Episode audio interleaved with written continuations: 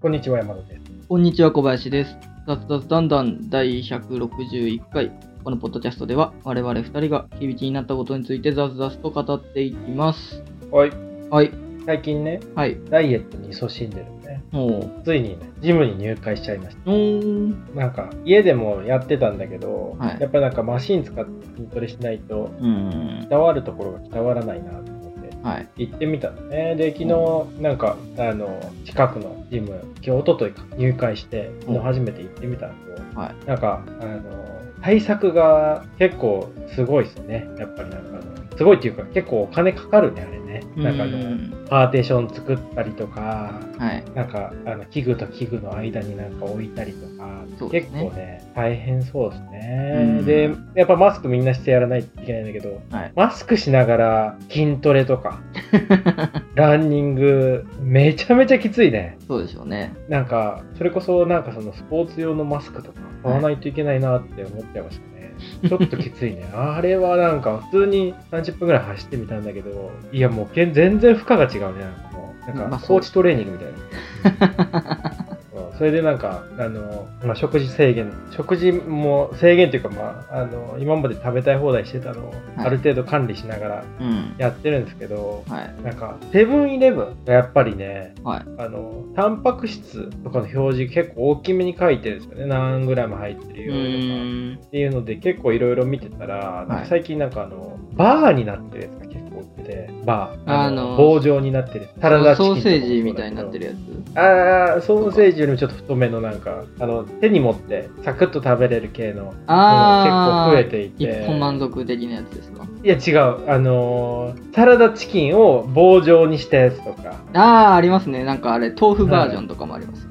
あ、そうそうそうそうそう、そう豆腐バージョンとかあって、はい最近すごいハマってるのがあって、ほあの、カニカマバーっていうやつなんですけど、カニカマバー。これなん、な、なんなんやろうと思って買ってみたんですよね、カニカマバーう。カニカマってそもそもバーじゃない。ちっちゃいカニ、ちっちゃいカニカマじゃなくて、結構でかいんですよね、このカニカマバー。まあ、サラダチキンぐらいのってことですよね。そう。で、あ。まあ、タンパク質 10g も取れるから、とりあえずちょっと一回食べてみよう。はい。食べてみたらね、もう満足感のあるカニカマなんですよね。なんか、カニカマってなんか、ちっちゃいじゃないですか。で、ペロッと食べちゃうじゃないですか。ではいこのカニカマバーはね、食べても食べてもカニカマバーなんですよ。もうなんか口の中がずっとカニカマバーなんですよ。カニカマバーじゃない、カニカマなんですよ。それはいいこと。いやね、で、最近、たカニカマバーを食べ出して、あの、思い出したことがあって、はい。ちっちゃい頃カニカマめちゃめちゃ好きだったなと思って。でしかもちっちゃい時はなんかそんないっぱい食べれ食べれないじゃないですか。そんななんか食べれないっていうか食べたらダメじゃないですかカニカマばっかり、はい。うん、でそんな食べれなかったのがもう大人になってこのカニカマバーっていうのを手にしてねもう食べたいだけカニカマ食えるんだよ、うん、まあまあまあまあ。なんて幸せなんだろうと思って。で毎日カニカマバーを食べてるっていう話。カニカマバーはカニのエキスとか入ってるんですか？入ってないですね。あ入ってないんですね。完全に山田さん、甲殻類がどうのこうのって話じゃなかっあ入ってないです、入ってないです。あた。の入ってるね。エビエキス入ってるね。大丈夫ですか？あー、でもなんかね、最近ちょっとなんか分かってきたことがあって、はい加熱してたら大丈夫みたいな感じな、あああの、そうなんですね。強度なんですよ。そのめちゃめちゃひどい感じじゃないから。でも加工されてれば問題ない。そう、加工されてたら大丈夫かなって。俺ちっちゃい頃ずっとこれカニの足の身をほぐしたやつだから、結構重要なやつかなと思ってたんですけど、何がですか？重要、重要っていうか貴重なやつかなと思ってたんですけど、カニカマ？カニカマ、カニカマね。待って。えー大人になって、それこそこのカニカマバーで初めてその成分を見たんですけど、はい。スケトウダラなんですね、これね。いや、そうでしょ。スケトウダラに味付けしてんだよね、カニっぽく。まあそれこそエビエキスとか入れたりとか、うん。カニエキス入れたりとかして。はい。な偽物じゃん。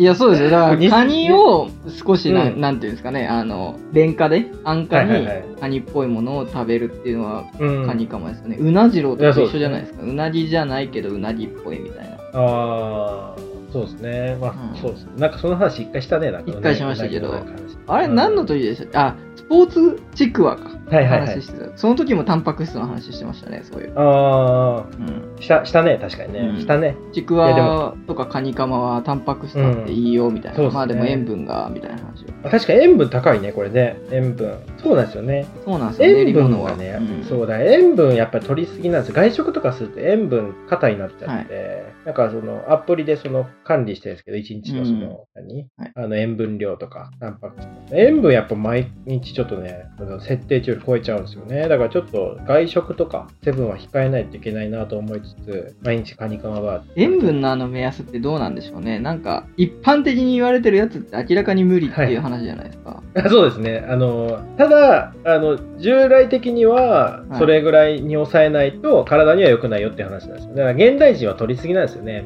ねうん。じゃあカニカマやめてサラダチキンにまた戻らないと。サラダチキンね。サラダチキンも塩分高いんですよね。あの、セブンとかのやつは。だから今もう、あの、胸肉、で、もも肉、じゃあ胸肉買ってきて、はいあの、自分で作ってるよ。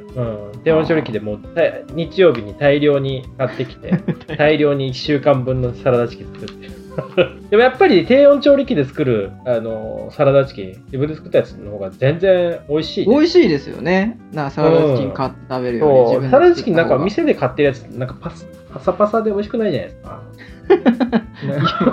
ねそんな機械食べいっぱい食べてるわけじゃないんで覚えてないですいろいろ食べてきたけどやっぱりサラダチキンはあの自分で作るやつの方がいいですね。う。うん。んあとそれこそ味なんかつけたいなと思ったら自分でつけれるじゃないですか、自分で作。はいはいはいサラダチキン買っちゃうと、なんかそのサラダチキンに味がついてるやつとかもあったりすると思うんでですけど、それは違うとかあったりするじゃないですか。そういう、あそういうペッパー味じゃないんだよとか。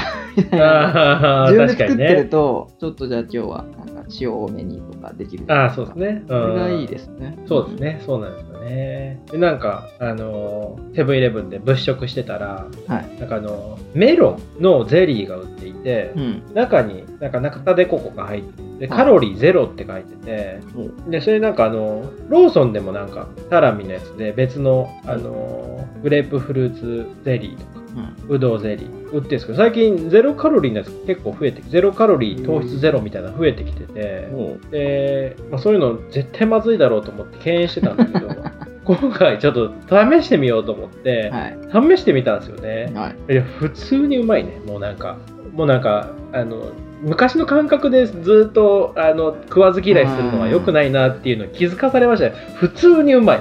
普通にゼリー。あの、メロン、ゼリーとかも普通に美味しい。まあ、美味しいでしょうけど、ゼロカロリーで普通にうまいってことは、なんか別のもんで体に悪そうですけどね。まあそうですね。アスパルテームとか入ってるんですよね。それは良くないやつですか？うん、そうですね。良くないやつですね。なんか発がん性物質があるとか昔言われてるんですまあ、ね。発がんは別にいいかな。まあもううん。まあまあ、でもなんか、あのーちょっと目から鱗でしたね。ちょっと食べないといけないなと思って。食わず嫌いは本当良くないなと思って。ずっとなんか、あの、老害的な人たちが昔の感覚をまま、ものを話すのと同じで、昔の感覚のまま自分の、何？あの、好き嫌いとか決めてたら、もうこれは老害だなと思って。ちゃんとね、ちゃんとあの、新しいものを取り入れて、うんあの、情報をアップデートしていかないといけないなっていうのをセブンイレブンで気づかされました。セブンイレブンで。ゼロカロリーって言っても別にまずくはないんだぞ。全然まずくない、ね。全然まずくないどころか普通に美味しいね。なんかあーあのレストランでデザートトで出てきたうん。あどうですか？減塩とかも普通におい美味しいですね最近は。自分結構敬遠してるんですけど、減塩いや敬遠してたんです。俺も敬遠してたんですよね減塩とか。うん。でも最近普通にねあの別の素材 物質でね、はい。補われてるからね。美味しい味とかも、ね。それがいいことなんか悪いこといやいいことか悪いいのことか分かんないけどいいことなんでしょうねやっぱりね。美味しくなってるっていうことは。まずい、うん、でそれこそあれだよ。あの豆腐の、あの何？豆腐麺とか。うん、こんにゃく麺とか。まずいイメージあったじゃないですか。あったじゃないですか。知らないけど。いや知らないです。まずいイメージあったんですけど。食べたことないです。まず豆腐ず麺っとずっとまずいイメージあったんですけど、はい。今食べてみたんですよね。う、んじゃあまずかったね豆腐まずいいやいや今までの話の流れ全部ぶった切ってるいやいや、そうだね。確かに。あの、今、あの、変わった話しようと思ったけど、そういえば、まずかったね。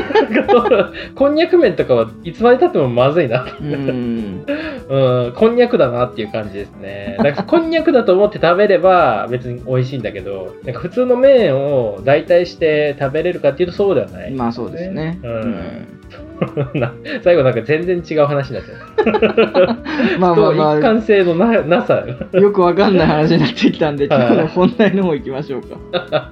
はい。えっと、今日なんですけど、あの、はいノーコード開発ツールグライドでいを作ってみたっていうことで、おー自分もね、ずっとなんかこのグライド使いたいなと思ってたんだけど、はい。なんか使うタイミングというか、なんか作りたいものが特にないから作ってなかったんですけど、そうなんですよね。そのどうでした？これ。うん。いや、かなり簡単だったっていうのと、はい。その、まあ、ノーコードの開発ツール、なんかウェブサイトだったり、アプリだったり、作れるっていうのは、まあ、知ってたし、興味はあったんですけど、今言われたように、作りたいものがなかったんですよ。そうだよね。うん。そう、作りたいものがなかったんですけど、まあ、あの、いつの回だったか忘れたんですけど、何回か前に Google スプレッドシートの話したじゃないですか。はいはいはい。で、ゲームのデータを自分で管理してるっていう話をしてて、で、この間、その、うん。ゲーム内で、まあ、リアルの、リアルじゃないな、あの、対人戦があったんですよ。はいはい。で、対人戦用に育成するためはいにやろうとすると、結構ちゃんとやらなきゃいけないんですよね。適当に毎日流してるのと違って、あこういう目的でこういうのを、えっと、このイベントではこっちを選択してとかっていうのを、ちょっと戦略的に考えてやっていかなきゃいけないので、はい。あの、いちいちそのスプレッドシートだったり攻略サイトを参照にしに行くのがすげえめんどくさかったんですよね。ああ、なるほどね。で、まあそのイベント自体はもう終わって、うん。で、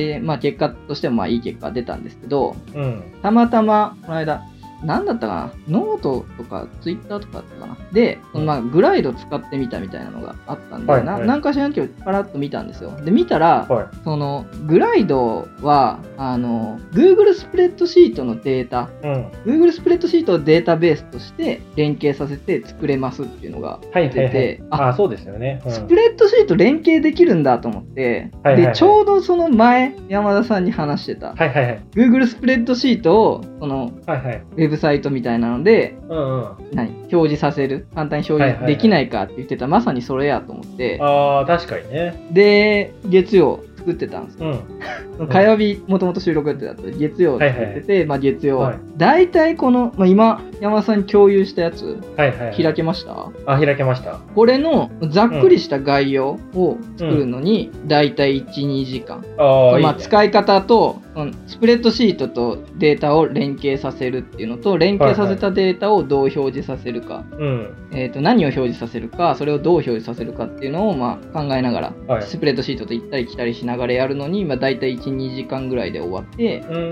で、その中にデータ、データベース自体を、その自分が今持ってるやつとまた別で、別のものをちょっと表示させたかったので、それを作るのはいはいに大体1日とかかかりました。ああ、これめちゃめちゃサクサク動くよね、なんか。これ、そう、何がいいかっていうと、その PWA ってやつ、うん。あの、自分ちゃんと知らなかったんですけど、その、はいはい。えーっと、PWA って何の略でした？ププログレッシブブウェブアップス。そのウェブサイトなんだけど、アプリみたいな動作ができるっていうので、うん。そのスマホに、ホーム画面に登録できるんですよね。うん。で、ホーム画面に登録できて、で、そこから入っていくと、オフラインでも、もうキャッシュで全部データは得ているので、オフラインでサクサク遷移ができるってで、うん。これ今、山田さん共有したやつとかであれば、はい例えばね、一番下、ホーム、ホームの形してる左下のとこを押してもらうと、サポートカード。いや URL ああ、これ。押すと、まあ、バーって出てきてて、うん。まあ、例えば一番左上のやつ選択するか。はい。でそうすると、例えばこの桜爆心王であれば、一番上のとこを押すと、そのキャラのイベント何が出てくるか、選択肢何が出てくるか、結果何が出てくるかっていうのをパワッと表示できるようになって、はいはい。で、サポートカードこういつらと出てくよみたいなのが出てきてて、で、育成レースは何を出るみたいなのがバーっと、うんこれ、ノータイムでパッと出てくるんですよね。うん。すげえいいなと思って。すごい早いね。サクサクなんですよ。その、一番最初の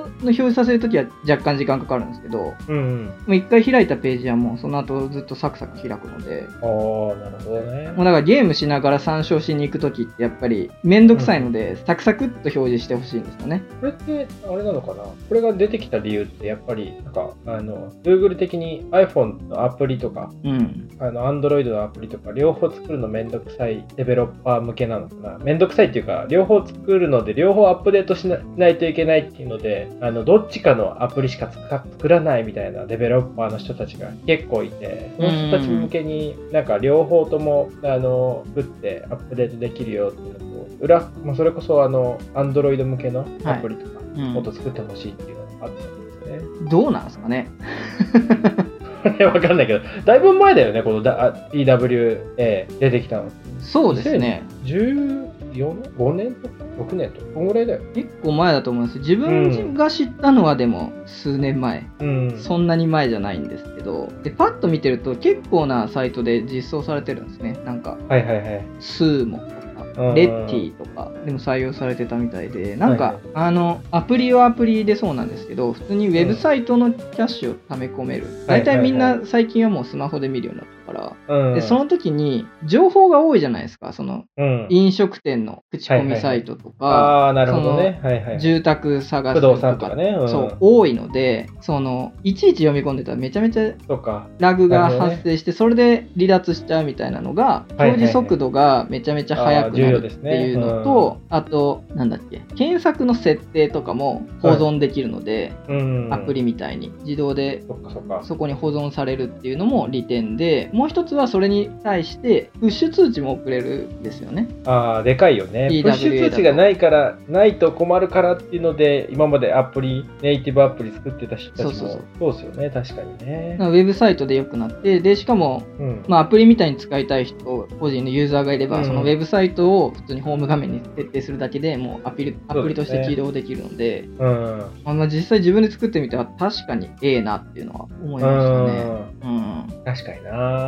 そんなに簡単に使えるんだったらでもありだね。このサービスが流行る理由もわかるね。サクサク。まあ無料ユーザーなんで結構、うん、あの、機能は限られてて、うん、例えば今だと、いや、なんていうんですか、あの、文字サイズとか、はいはいはい、文字色とかっていうのが、データから引っ張ってきたときに、表示させる段階で、その表示のサイズとか色とかを変えれないんですよ。はいはいはい。で例えば今自分のそのサポートカードのところとか飛んでもらうと、うんうん、なんでもいいや、北さんブラックとか、クリックしてもらうと、うん、その、まあ、色つけたりしてるんですけど、はいはい。わかります？この、こういうイベントが背景、うん、あの、青のハイライトとか入れてたりするんですけど、うん、この辺を有料だとまあ多分できるようになるんですけど、無料はできないので、あの、データベースの方に、はいはいはい。えー、っと、なんだ、データベースのそのデータをリッチテキストっていう扱いにして、えー、っと、マークダウンの基本に対応してるので、データ自体にマークダウンで、カラー、HTML、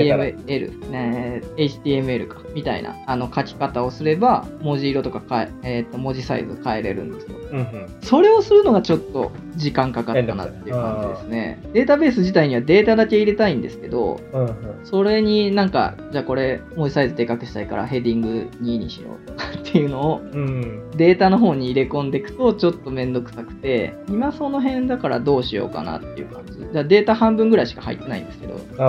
ああ、でもなんかあれだね、プライシングもなんか有料プランは9ドルとかじゃなくて32ドルなんですね、一気に。そうなんですよ、パーマンスで一気に上がるんですね。なるほどね。あ、でもこれでカスタムドメインもできるし、結構いろいろできるようになるんですね。そう。で、これは、なんかあの、例えば今僕が作ったアプリには実装してないんですけど、うんうん、その、そのアプリから登録とかもできてデータの。はいはいはい。で、データ登録させると、該当するスプレッドシートの新しい行を作って、うん、その該当する列にデータを入力するっていうのもできるので、うん、そのスプレッドシートにデータを入れ込む簡単なアプリっていう意味合いで逆に作ってもいい。ああ、なるほどね。なんですかね、みんなでデータを管理してるスプレッドシートがあったとして、はいはい、で、それに入力するときに、いちいちパソコン開いたりとか、スプレッドシートをスマホで開くと結構使いづらいじゃないですか。うん、使いづらいそれをアプリで、その、この項目に何入れますかって言って、フリーテキストとか、あとはプルダウンとかできるので、で、選んでやって、あの、入力ってすると、それが自動的にスプレッドシート、データベース。の方に反映されるので、そういう使い方もできる。面白い。あ、それはでもいいかもしれないね。うん、それこそなんか自分向けの、なんかアプリとかで、あの、はい、例えばなんか、あの、いろんな、何、カロリー計算的なアプリ使ってみたけど、うん、ちょっと自分的には使いにくいな、みたいなのも、はい、データベース管理とかするのもわざわざあの入力一回一回パソコン開いてするのもめんどくさいなみたいなのがあったから、うん、それをアプリ管理できるようになるっていう。そうですね。のも使い方としてはできそうですね、うん、ああありですねでそのアプリ管理するときに例えばその項目でね、なんかなんだろうなカニカマ食った書いてはいはいはい。項目カニカマってしてやると、まあ、自動的に多分あれできるんじゃないですか。そのうん。カニカマだと何が。うん。スプレッドシート側で、ね。そのカニカマっていうのを選ん選ぶと、スプレッドシート側でカニカマだと糖質は何グラムとかっていうのを、そのスプレッドシートの方でそれが自動で計算できるようにしてそうですね。できそうですね。よくて、で、あグライドの無料版でも、その、何？えっ、と、円グラフとかそういうのも作れるので、ーうんうんうん。で今日1日のカロリーとか多分表示できると思う。ああ、なるほどね。でカニカマが多いのかとか、糖質がちょっと多めだなとか、そういうのがはいはいはい。あグラフでも見れるので、ーあー、ありですね。結構ありかなっていうありですね。うん、なんか使用例とかで見ると、うんそのまあ、自分向けの何？飲食店アプリみ行ったところは行ったみたいな、で住所とかもそのマップに反映できるんですよ。住所入れとくとあのマップっていうデフォルトのその、うん。マップで表示するっていう状態にするとその住所から引っ張ってきてピンでパッてやってくれるんで、ああ、ありですね。うん、結構なんかいいかなっていうああ、個人版食べログみたいなのできそうですね。そう。ただでも、うんグライドに関して言うと、多分、データベースとして Google スプレッドシート使いたいんであれば、すごいいいだろうなとは思うんですけど、アプリとしてとかあで考ええると、普通にバブルとか自由度は低いってことだよね。の方が全然いいかなっていうのは思いますね。ああ、テンプレートもあるけど、テンプレート確かにちょっと使われ、使いづらいね、これね。うん自分だからこれ、テンプレート使ってないです。一から自分で構築してやりました。はいはいはい。ああ、確かに。でも自分でグラフ作れるんで、その体重増減とか、例えばやりたいんだったらできるけど、まあ、何？体重計と連動とかはちょっとめんどくさいでしょうと。そうですね。うんああ、でもありですね。何々、なんかそれこそこのゼイピアっていう、ああ、はい。あれと連動させたら、う何々したら、例えば LINE に通知するとかっていうのもできそうですね。ん。できると思うんですよ。うん。うん。ありです。あ、面白いね、でも。面白いけど、なんか、やっぱり何作りたいかわかんない。ああ、そうですね。なんか仕事とかでは使えそうな気はするなと思いつつ、なんか、多分な、あの、一人でやる分には全然いいと思うんですけど、共有するとか、そうだよね。。うん。うん。何人かに使って、あーえーちょっとやってみようかな。なんか試しに ゼイピアと連動させて作ってみようかなんなら逆に僕、ゼイピア使ったことないんな。ですよ。うん。はいはい。なんかこのアプリでこういう動作をすると別のアプリでどういう動作みたいなそういう感じはいはいはいですよね。。ああ、そうです、そうです。あの、俺が一時期、あの、ニンテンドースイッチをゲットするために、あの、ニンテンドースイッチの、あの、新、あの、新規発売、発売っていうか、入荷情報をツイッターでサーチして、で、LINE に通知するみたいなのやってたのと同じような感じですね。あれ何使ってたんだっけ？あれはなんか、あれは別のやつ使ってたな。みたいな感じですね。多分あれの通知をはい。多分そのまんまここに持ってきて見やすい表示にするとかっていうのはできると思う。あそうですね。全然ありですね。多分前やってた時は普通にただ通知が来て、うんツイートとかに飛ばなきゃいけなかったんでしょうけど、うん。これでやると、あ、でもどうなんだろうな。なんかでも、それこそなんか、パッと思いつきだけど、なんか、エゴサーチする人って最近、最近っていうか、まあ多いじゃないですか。うん。うん、俺は一切しないけど、エゴサーチする人たち向けのアプリとか作れそうですね。なんか、簡単にエゴサーチできるよみたいな。なんかこれ、キーワード入れとけば自動的に通知するよって。なんか、なんか、やばいことがあったら通知するよみたいなのとかね。あ NG ワードとかをね、突っ込んどいて。あ、なるほどね。うん、とかはありそうですね。それで言うと、あれかな、あの、ツイッターとかインスタとかを全部一つのアプリに表示させるっていうこととかができるかもね。ああ、そうですね。全然できうんますね。。一個一個のアプリに行くよりかは、もうここのグライドで作ったアプリで完結できますよ、みたいな。使い方はできるかな。うん。ニーズがあるのかな。ニーズはありそうだけど、なんか、あんまり好まん。まあそうでしょうね。うん。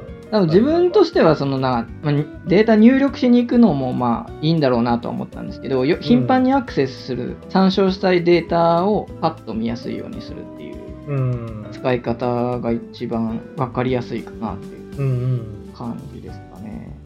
あーちょっとでもノーコードなサービス増えてるから、なんかいろいろ触ってみようかな。うんあーでもこれあれかうん。普通に写真とかも引っ張ってこれるからうんうん。で電話番号とか。引っ張ってこれるんで普通に電話帳っていう管理の仕方がありですねなんかネイティブのものを使ってると例えば iPhone 使ってる人が Android に変えようとかなったらちょっとめんどくさいじゃないですかうんうん。でだけど電話帳は全部 Google スプレッドシートにしてでグライドの作ったアプリで、うん電話帳っていう風にすればどのアプリからもあどの OS からでも来れるのでうんうん。そういう使い方もありかもしれないねで顔写真とかいろいろ参照データとして入れれるああ。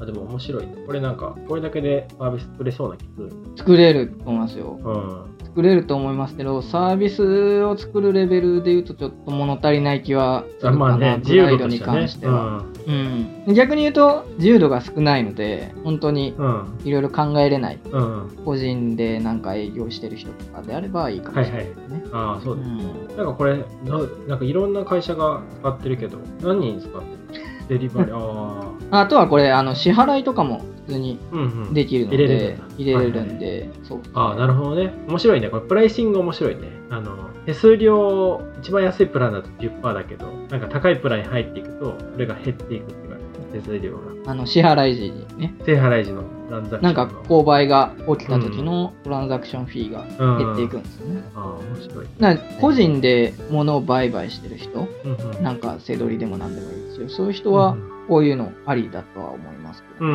ん。そうですよ。簡単にできるんで商品追加とかあも簡単にできるんで、会社のホームページとかもこれで全然作れるね。まあ、正直これでいいとは思いますけど、うん。そういう使い方が多そうただでも月32ドルだ。ああ、確かにな。っていうもっと安いサービスもいっぱいあるから。うん月32ドルだったら別のサービスで作った方がいいんじゃないか的な 確かにね。そうなあの無料プランだとうん。あドメインとかつけれないのであ、なるほどね。確かにね。うん32ドルになるとちょっとうん、自分的には無料で使う分だったらいいんじゃないっていう感じですあ。ね。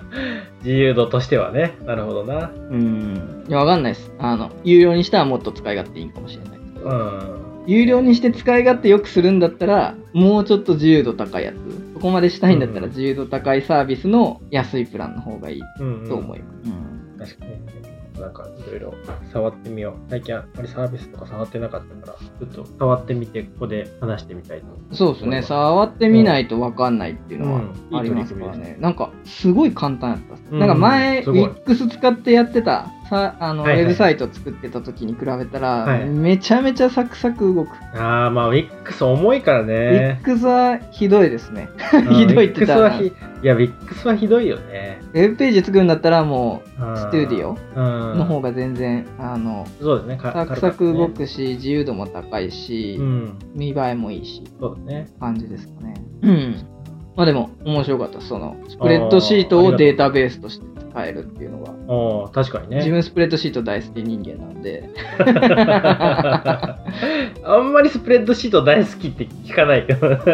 いやなんか、一番使ってるサービスじゃないかなって思います。ああ、なるほどね。ワードとか、なんていうんですか、はいはいパワーポイントみたいな、そういうやつよりかは全然、うん。スプレッドシート、全部スプレッドシートでやりたい感はある。ああ。オッケー、ありがとうございます。ちょっと、うん、やっていきたいと思う。今度山田さんは、あれですね、なんか 3D の、何でしたっけ ?3D デザインのやあつ、触りたい。そういう話とかもしてあ、うん、触りたいとは思ったけど、なんか、興味ちょっと薄れてたね。なんか、そもそも前提条件として、絵心がないっていうね、ところがあって、で絵心がないっていうところをまた戻していくと、まずはどっちかっていうと何？絵絵を、基本的な絵を描けるようにならないといけないんじゃないか。うん。うん。模写から始めた方がいい。そうそうそうそうそうそう。だから、あの、できないっていうことはないと思うんだけど、うん。とりあえず、あの、いきなり100歩飛ばしとかでやるんじゃなくて、まずはなんか、何？簡単な円を描くとか、あの、図形を描くみたいな。いや、円とか難しい。なんか、あの、フリーハンドで描くんとか。いや、難しいでしょうけど、普通に 今のデジタルで作品作ろうと思ったら、そんなフリーハンドで円描く人ないじゃないですか。でそこの、あの、もっと前からちゃんと、あの、や、やった方がいいなって思ってた。まあまあまあ、ザズザズしてきたんで、まあまあまあ、そうですね。あこりがとうございます。の辺でということで。はい。はい、今日も楽しんでいきましょう。